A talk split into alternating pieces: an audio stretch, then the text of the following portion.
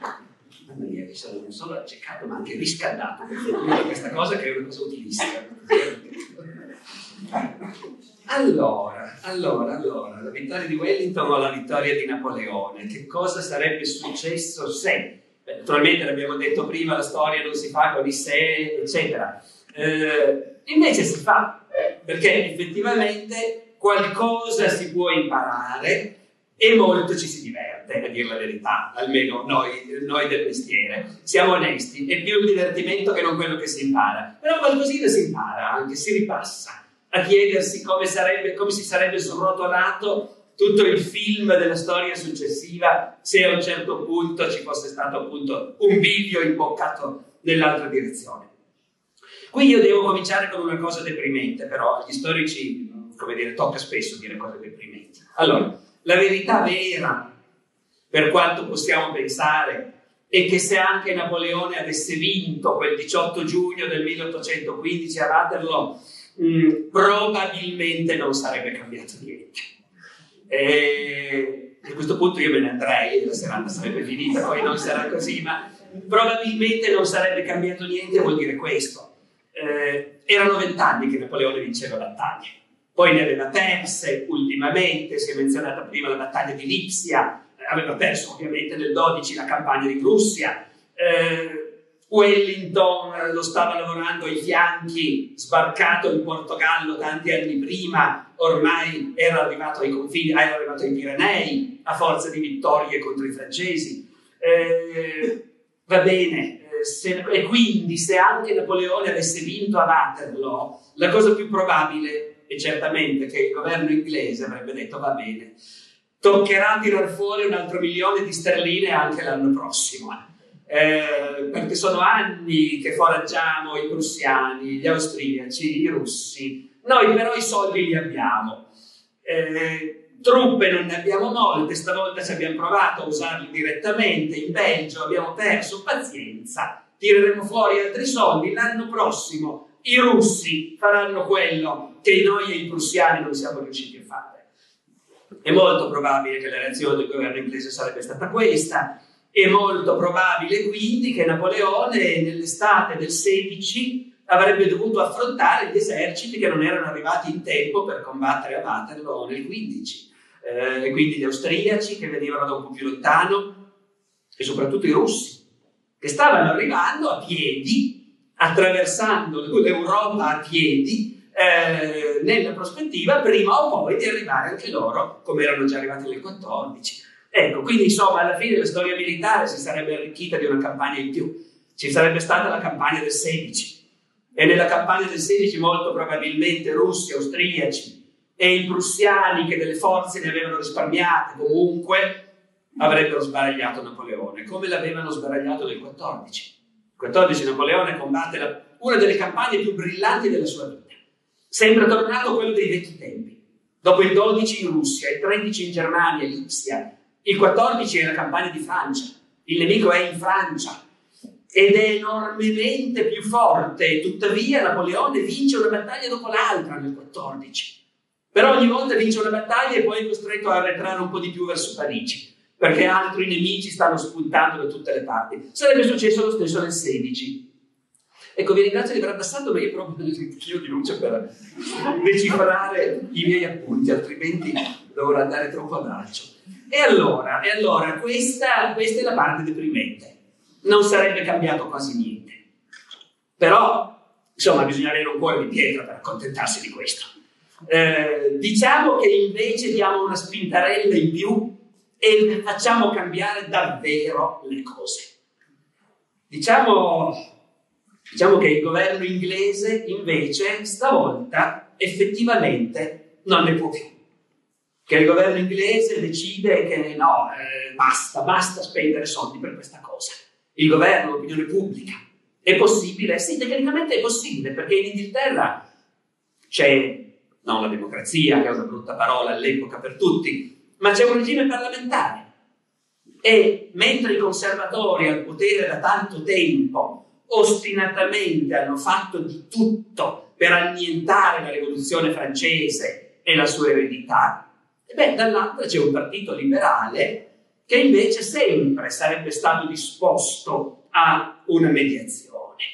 Supponiamo che la vittoria di Napoleone su Wellington, la distruzione dell'esercito inglese, la cattura o la morte del duca di Wellington nella battaglia di Waterloo. Cosa preferite? Tiriamo una moneta. E tolto di mezzo anche uno degli uomini che in Inghilterra più premevano per continuare, un leader conservatore, un feroce conservatore che poi per tutta la vita in seguito sarà ai vertici della vita politica inglese, primo ministro a lungo, conducendo una politica estremamente reazionaria, non solo conservatrice, sparando sugli operai in sciopero e così via. Ecco, tolto di mezzo lui, magari può darsi che il governo inglese cambi idea. Va bene, soldi non ce ne sono più. Lo zar di Russia e l'imperatore d'Austria probabilmente non cambiano idea, ci proviamo ancora anche senza i soldi inglesi, per una volta ci proviamo, perché insomma ci siamo andati così vicini.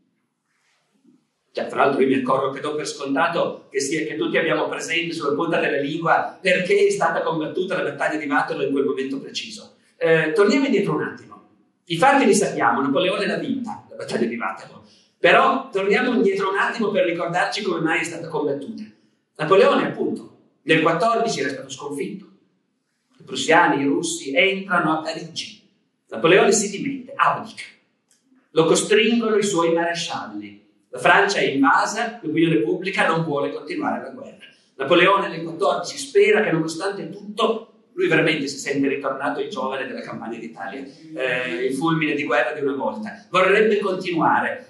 Ha un incontro drammatico con i suoi marescialli, in cui i marescialli gli dicono no, sì, ne dovete abdicare, e Napoleone dice no, l'esercito mi seguirà, e i marescialli gli dicono no, sì, l'esercito ubbidirà ai suoi marescialli, ai suoi generali, e Napoleone abdica, e siccome ha abdicato quando ha ancora un esercito e un potenziale notevole, ottiene ottime condizioni, l'isola d'Elba.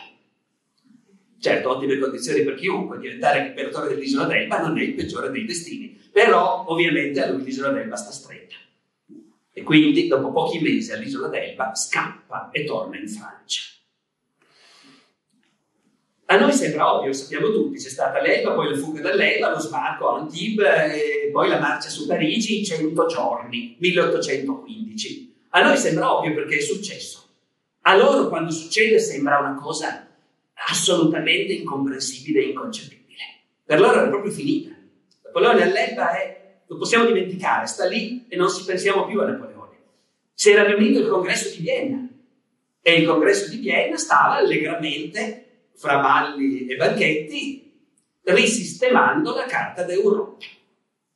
Partecipavano anche i francesi perché essendo tornato il re Borbone in Francia e ufficialmente tutte quelle guerre si erano fatte anche per riportare i Borboni sul trono, non solo per impedire alla Francia di diventare la più grande potenza del mondo, e la verità è quella, però ufficialmente era per far tornare i Borboni, quindi i Borboni tornati, anche loro sono al congresso di Vienna, si discute fra amici tutte le potenze d'amore e d'accordo, e poi al congresso di Vienna arriva la notizia di colpo che quell'altro è scappato dall'isola terra.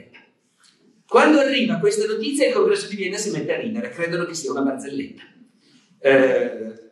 Una cosa che stiamo facendo con noi adesso, no? Ecco, immaginate se scappasse dall'isola d'Elba e tutti a ridere. Poi invece scoprono che è vero. È scappato, è sbarcato in Francia e progressivamente sta marciando su Parigi e le sue forze si accrescono continuamente.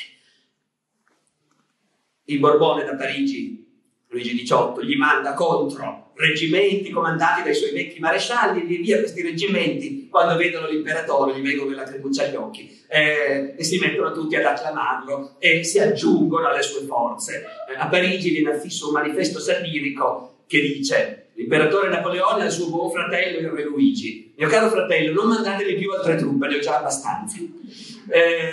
Napoleone entra quindi a Parigi.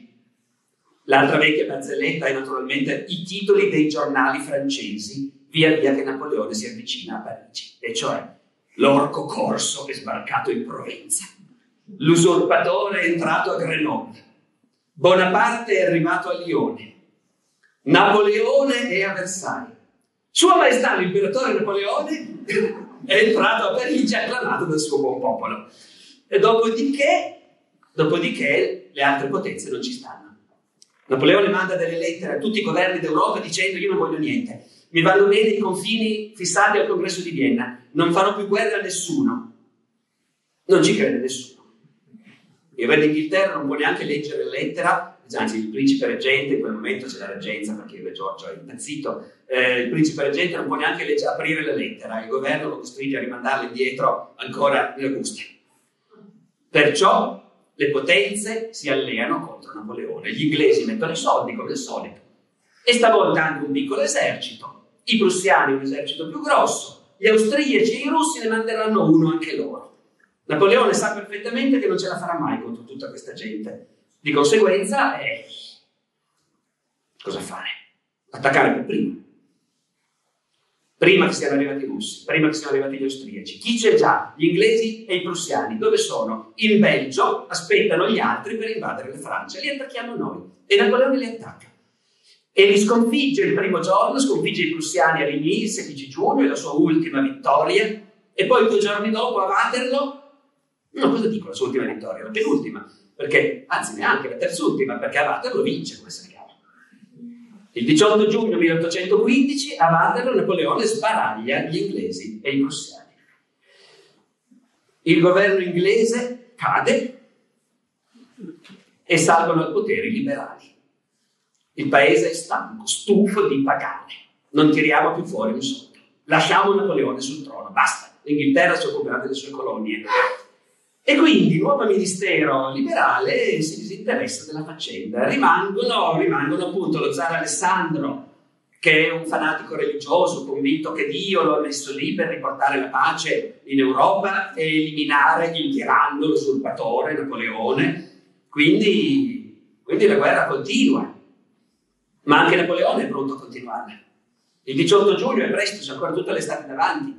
Nel corso dell'estate del 15 Napoleone si rivolge contro il nemico che è rimasto più vicino, gli austriaci. Per l'ennesima volta nella sua carriera attacca gli austriaci, invade l'Austria, li sconfigge un'altra volta come li ha sconfitti ad Austerlitz, come li ha sconfitti a Wagram, entra a Vienna per la 3ª volta in vita sua da vincitore, detta le condizioni della pace all'imperatore d'Austria, che peraltro è suo suocero, è il papà di Maria Luisa. E quindi, come sempre, si trova in quella situazione che è sempre imbarazzante, però quando le cose vanno male c'è sempre modo di metterci una pezza, perché fino a ieri ero il tuo nemico, adesso però ricordati che sono tuo suocero. E quindi un accordo si trova. Rimangono i russi, che stanno marciando per arrivare anche loro a menarle le mani. Ci mettono molto tempo i russi, arrivano soltanto nel 16, e nell'estate del 16 si combatte un'ennesima campagna napoleonica. Napoleone contro il grande esercito che i russi gli hanno mandato contro. Si combatte in Europa centrale, fra la Germania e la Svizzera, come altre volte si combatté in Svizzera anche quando i russi nel 1799 erano venuti a liberare l'Europa dai tiranni francesi con Suvorov. Si combatte tra Germania e Svizzera, naturalmente però non c'è partita. Napoleone è davvero di nuovo quello di una volta. Sconfigge anche i russi, sono così lontani dalle loro basi. Una conseguenza imprevista di questa campagna del 1816 fra Germania e Svizzera. Non ci sono turisti inglesi in Svizzera quell'anno. E quindi non succede una cosa che invece molti di voi si ricorderanno che è successa in quell'estate del 1816. L'estate del 1816 è una stranissima estate, anche questo dobbiamo dirlo. Il 1816 è un anno incredibile, non per la vittoria di Napoleone sui russi, ma perché quello è l'anno senza estate. È il famoso anno senza estate che provoca una carestia spaventosa, è l'ultima volta che c'è gente che muore di fame in Europa, letteralmente. È l'anno in cui in Liguria ci sono morti di fame e altri che si imbarcano per l'America, è l'inizio dell'emigrazione verso l'America. L'estate del 1816 non c'è perché c'è stata l'eruzione di un grande vulcano da qualche parte in Asia e questa eruzione è stata così spaventosa che la massa di lapilli che ha occupato il cielo ha, come dire, spento il sole. Il sole quell'estate è debole. Dappertutto, in Europa, in Nord America, tutti si accorgono che fa freddo, fa un freddo assolutamente mai visto per quella stagione. È un diario di una donna del Massachusetts che scrive a giugno: la stagione sta andando all'indietro, stiamo andando verso l'inverno, ogni giorno fa più freddo. E questo è vero, non lo sto inventando io, che adesso è successo davvero. Quell'anno i raccolti sono catastrofici dappertutto. Quell'anno, se volessimo fare l'ipotesi assurda che Napoleone non avesse vinto a Waterloo e che l'Europa fosse aperta ai turisti inglesi, succederebbe magari che un gruppetto di intellettuali inglesi, uomini e donne, in vacanza in Svizzera, scoprono che siccome piove sempre, e anzi nevica a luglio in Svizzera nel 1816, bisogna stare chiusi in casa. Stanno chiusi in casa, sono intellettuali, scrittori, c'è Lord Byron, c'è Mary Shelley, e per passare il tempo in quell'estate tremenda decidono, dato che sono tutti di cattivo umore, molto sinistra la situazione, nevica a luglio, con quello che è costata la casa in Svizzera, oltretutto. E dunque, per passare il tempo decidono di scrivere racconti di fantasmi, racconti dell'orrore. C'è il dottor Polidori che scrive una famosa storia di vampiri. E Mary Shelley si inventa la storia di uno scienziato pazzo che con pezzi di cadaveri dà vita a un mostro, il dottor Frankenstein. Ecco. La vittoria di Napoleone a Waterloo implicherebbe, fra l'altro, che nessuno avrebbe mai scritto la storia del dottor Frankenstein. Quella cosa lì non ce l'abbiamo, perché nel 1816 i turisti inglesi non vengono in Svizzera si combatte. Bene, Napoleone vince, sconfigge anche gli austriaci. Adesso è finita davvero, perché anche lo zar di Russia e l'imperatore d'Austria non ne possono più. Fine.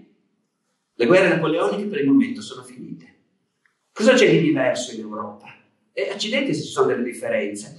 Apparentemente non visibili sulla carta geografica, perché è bastato il 14 per far tornare i Savoia in Piemonte, in Sardegna, per far tornare i Borboni a Napoli, limitiamoci all'Italia per non complicarci troppo la vita. Quindi ci sono in realtà queste monarchie, però non c'è la Santa Alleanza.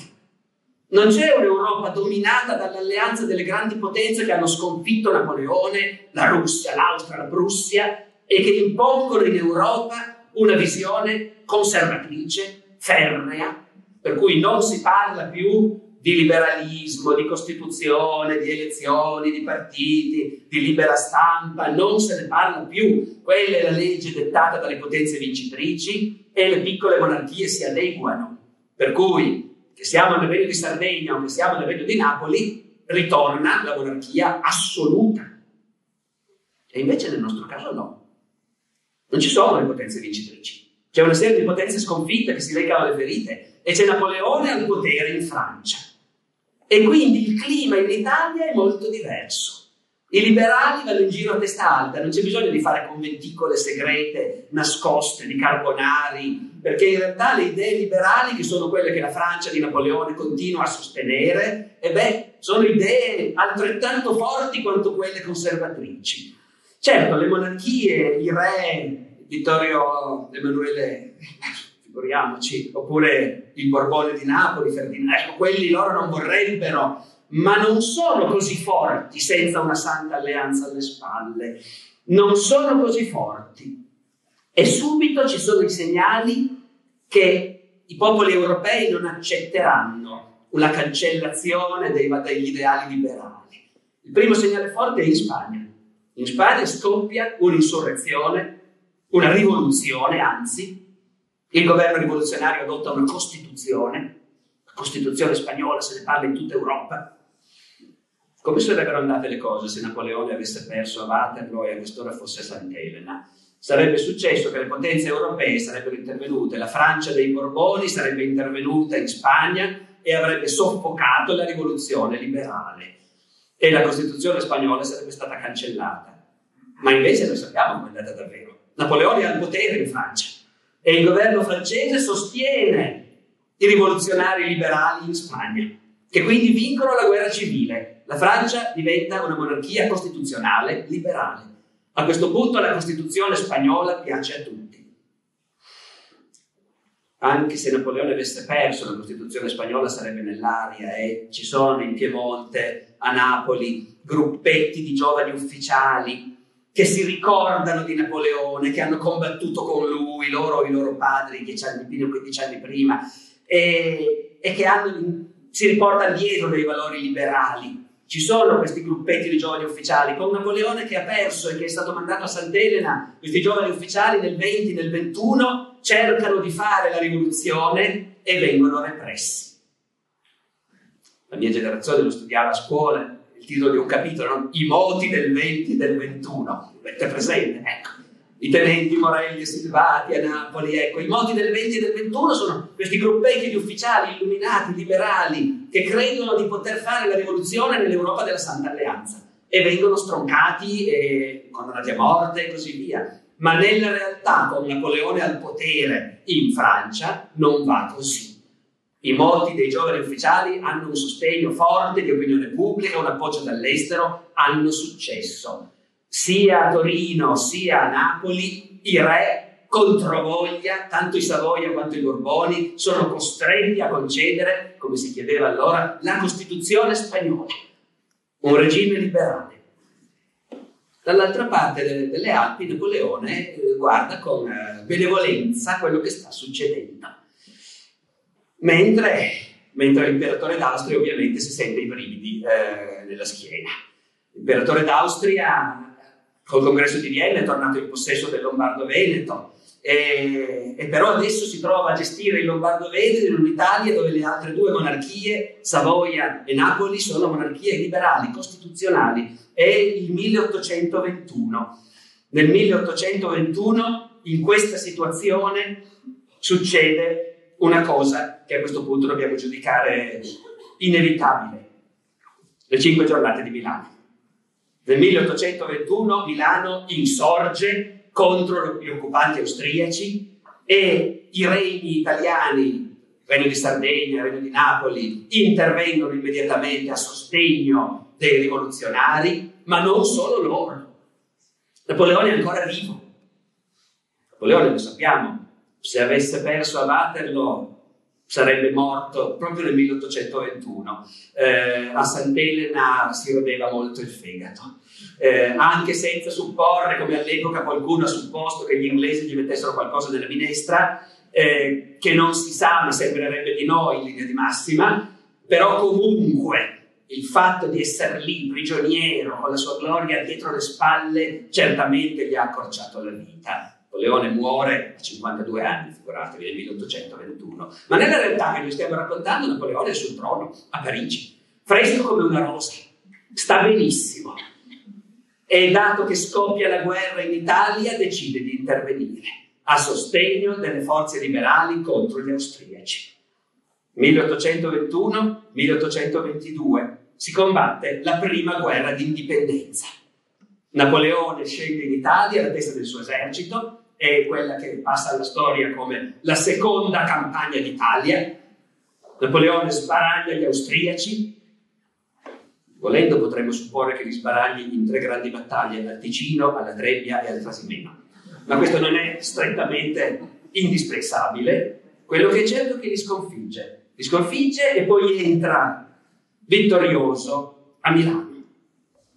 Un giovane letterato milanese scrive un'ode per celebrare il giorno in cui Napoleone è entrato vittorioso a Milano, il 5 maggio.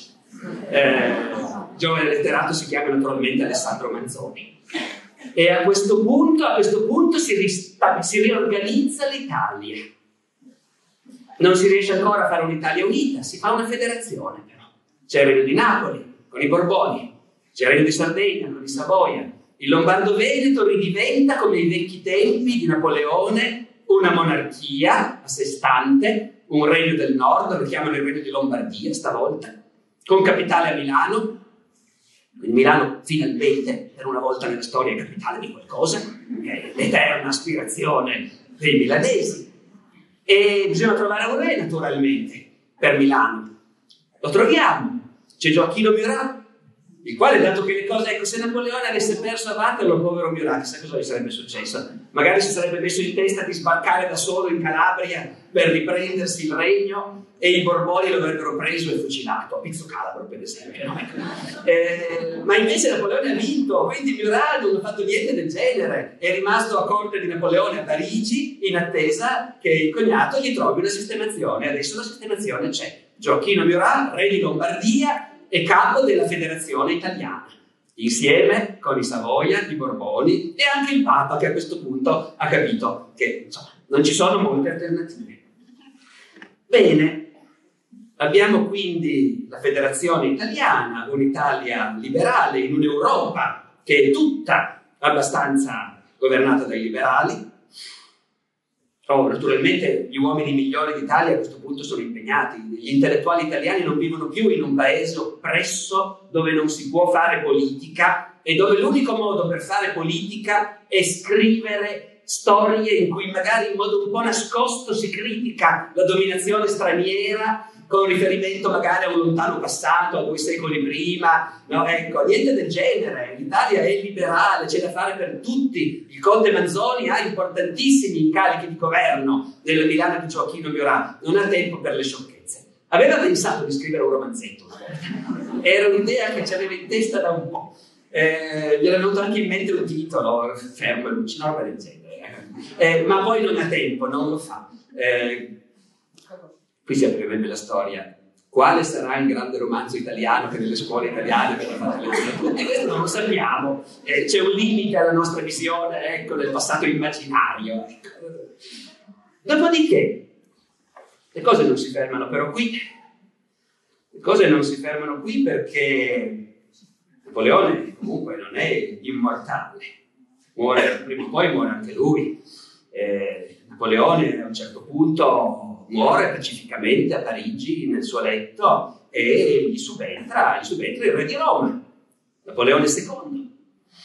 Il re di Roma, in una storia immaginaria in cui Napoleone è finito a Sant'Elena, anche il re di Roma, che viene allevato a Vienna come principino austriaco, non dura a lungo, muore nel 1832. Nella realtà che stiamo raccontando, chi lo sa, magari Napoleone II durerebbe un po' di più, però non so, non doveva essere in ottima salute. Non dura comunque tantissimo, a un certo punto muore, siamo negli anni 30, e si apre una crisi di successione in Francia, perché ci sono ancora, il re di Roma, Napoleone II non ha avuto figli, ma ci sono ancora 3 fratelli di Napoleone I che sono vivi. I 3 fratelli di Napoleone I ancora vivi, Giuseppe, Luciano, Gerolamo, ebbene, tutti e 3 avrebbero voglia di prendere il potere, ognuno ha il suo partito. La Francia è un paese, come dire, di fermenti continui, e alla fine scoppia una specie di guerra civile tra i 3 fratelli di Napoleone, perché è impossibile mettersi d'accordo su quale dei 3 dovrà governare il paese.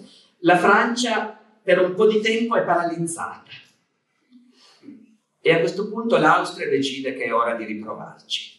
Con la Francia fuori combattimento per un po', gli austriaci che non hanno mai digerito la perdita del Lombardo-Veneto, la perdita di Milano, di Venezia, gli austriaci decidono che è il momento di vedere se gli italiani saranno davvero capaci di tener duro da soli, come dichiara Gioacchino Murat tutti i giorni, perché Gioacchino Murat è uno che le spara grosse e va in giro a cavallo piumato alla testa dell'esercito confederato italiano e dichiara che gli italiani non hanno paura di nessuno. Gli austriaci decidono di provarci e purtroppo ci riescono. Purtroppo l'esercito italiano viene sconfitto a Custozza, che era una vecchia abitudine, no, veramente non è mai successo, non so. Nel 1841 l'esercito italiano viene sconfitto a Custozza. Gli austriaci riprendono il controllo del Lombardo-Veneto e costringono anche all'esilio non solo Gioacchino Murat, ma i Savoia. I Borboni rimangono, ma sono costretti almeno in apparenza a aderire all'alleanza austriaca, a togliere la Costituzione. Insomma, sembra che le cose si mettano a maluccio. Nell'Italia del 1848 abbiamo monarchie reazionarie e gli austriaci nel Lombardo-Veneto. Se vi sembra di averla già sentita, ecco, purtroppo è così. Però non bisogna mai disperare. Intanto i fratelli di Napoleone stanno morendo, è morto Luciano nel 1840, è morto Giuseppe nel 1848, rimane solo Gerolamo. Gerolamo è imperatore dei francesi. Ora, Gerolamo Bonaparte, non so se voi l'avete presente, ai tempi del fratellone era stato re di Vestfalia, pare che fosse il più stupido di tutti i fratelli Bonaparte, non ha mai fatto altro che disastri, per quanto si sa. Anche in Francia, imperatore, prende il nome, no, prende il nome di Gerolamo, gli aveva detto chiamati Napoleone III, che è meglio. Lui vuole rimanere Gerolamo I. L'imperatore Gerolamo I fa solo disastri, l'opinione pubblica francese, che è molto volatile a quell'epoca, come sapete, non ne può più, si disamora. Nel 1848 scoppia la rivoluzione a Parigi. Cade la monarchia e si proclama la Repubblica. Il figlio di Luciano Bonaparte, che si chiama Carlo Napoleone, e che è un abile politicante molto capace di tenersi buona l'opinione pubblica, l'avrete visto in qualche fotografia o in qualche ritratto, è uno col pizzetto, i baffi, è un bravissimo politicante, tanto che, essendo il principe Carlo Napoleone Bonaparte, riesce a diventare, a farsi eleggere Presidente della Repubblica. Che voi vi chiederete, ma stiamo raccontando la storia della prima serie con Napoleone che ha vinto, con quella con Napoleone che ha perso, perché guardate che in realtà le due storie si sono rincrociate. Quello che vi sto raccontando è successo davvero, anche se sembra più romanzesco di qualunque realtà storica. Il principe Napoleone si fa eleggere Presidente della Repubblica e poi nel 1851 fa il colpo di Stato. Diventa Presidente a vita e poi, dato che gli piace accelerare i tempi, nel 1852 con un plebiscito diventa Napoleone III. A questo punto Napoleone III è al potere in Francia e in Italia, con i Savoia in esilio, l'Austria che si è impadronita di tutta l'Italia settentrionale, il re di Napoli a sud. Il re di Napoli, il re Borbone, ha aderito apparentemente all'alleanza austriaca, è costretto, ma in realtà nel regno di Napoli sono ancora fortissimi i fermenti liberali e il re di Napoli da tempo pensa di mettersi alla testa di un movimento che possa un giorno buttare fuori gli stranieri dall'Italia e unificare l'Italia. L'occasione viene nel 1854, quando scoppia la guerra di Crimea. Nessuno sa cosa sia la guerra di Crimea, nessuno interessa, ma è una grande guerra che coinvolge tutte le potenze. Il re di Napoli ha un'intuizione geniale. Se mandiamo un po' di truppe napoletane in Crimea, potremo sederci alle trattative di pace dalla parte dei vincitori. E succede proprio così. 1855 finisce la guerra di Crimea, vincono la Francia, l'Inghilterra, la Turchia e il Regno di Napoli, loro alleato. Si aprono i colloqui di pace a Parigi. Il ministro Don Liborio Romano, mandato dal re di Napoli a Parigi, con la sua straordinaria capacità per l'intrigo, riesce a convincere l'imperatore Napoleone III e l'Inghilterra che l'Italia deve essere liberata dal giogo austriaco. Perciò, dopo una serie di esitazioni di Napoleone III che ci voleva ripensare, però l'abilità appunto di Don Liborio Romano è tale che è considerato da tutti il più fine politico d'Europa in quel momento, in quegli anni 50 dell'Ottocento. L'abilità di Don Liborio Romano è tale che riesce a incastrare Napoleone III in un trattato e poi a fare in modo che l'Austria dichiari guerra al Regno di Napoli. E a questo punto Napoleone III è costretto a intervenire. È il 1859. Si combatte quella che gli storici chiameranno la seconda guerra d'indipendenza. So che sono cose che non mi sono familiari perché stiamo inventando una storia totalmente immaginaria, ma nel 1859, secondo questa storia immaginaria, si combatte in Italia la seconda guerra d'indipendenza e le truppe napoletane e francesi alleate vincono. L'Italia viene unificata, con capitale a Napoli. Poi la capitale è stata trasferita a Firenze nel 1864 perché Napoleone III vuole la garanzia che a Roma abbiamo rinunciato. E quindi per dimostrarci che avete rinunciato a Roma, voi trasferite la capitale in un altro posto. Non è una cosa che si fa così facilmente, trasferire la capitale, quindi se andate a Firenze saremo sicuri che Roma la lasciate stare. Questa è un'altra storia. La capitale viene sottratta a Napoli, portata a Firenze. A Napoli ci sono manifestazioni di piazza, l'esercito spara, centinaia di morti. Però bene o male l'Italia è comunque unita. E per molto tempo si celebra nelle scuole italiane e nelle manifestazioni pubbliche il ricordo delle grandi imprese del re Ferdinando e del suo grande ministro Liborio Romano che hanno fatto l'unità d'Italia. In tutte le città italiane ci sono Piazza Liborio Romano, Via Ferdinando e così via. Solo più tardi, solo di recente, alla fine del Novecento, nascerà in Italia un movimento revisionista che comincerà a parlare di conquista napoletana dell'Italia nasceranno le leggende sulle atrocità dei napoletani ai danni delle popolazioni del nord, si esalterà la malavita settentrionale come un brigantaggio di partigiani che volevano combattere contro l'oppressione napoletana, ma è così.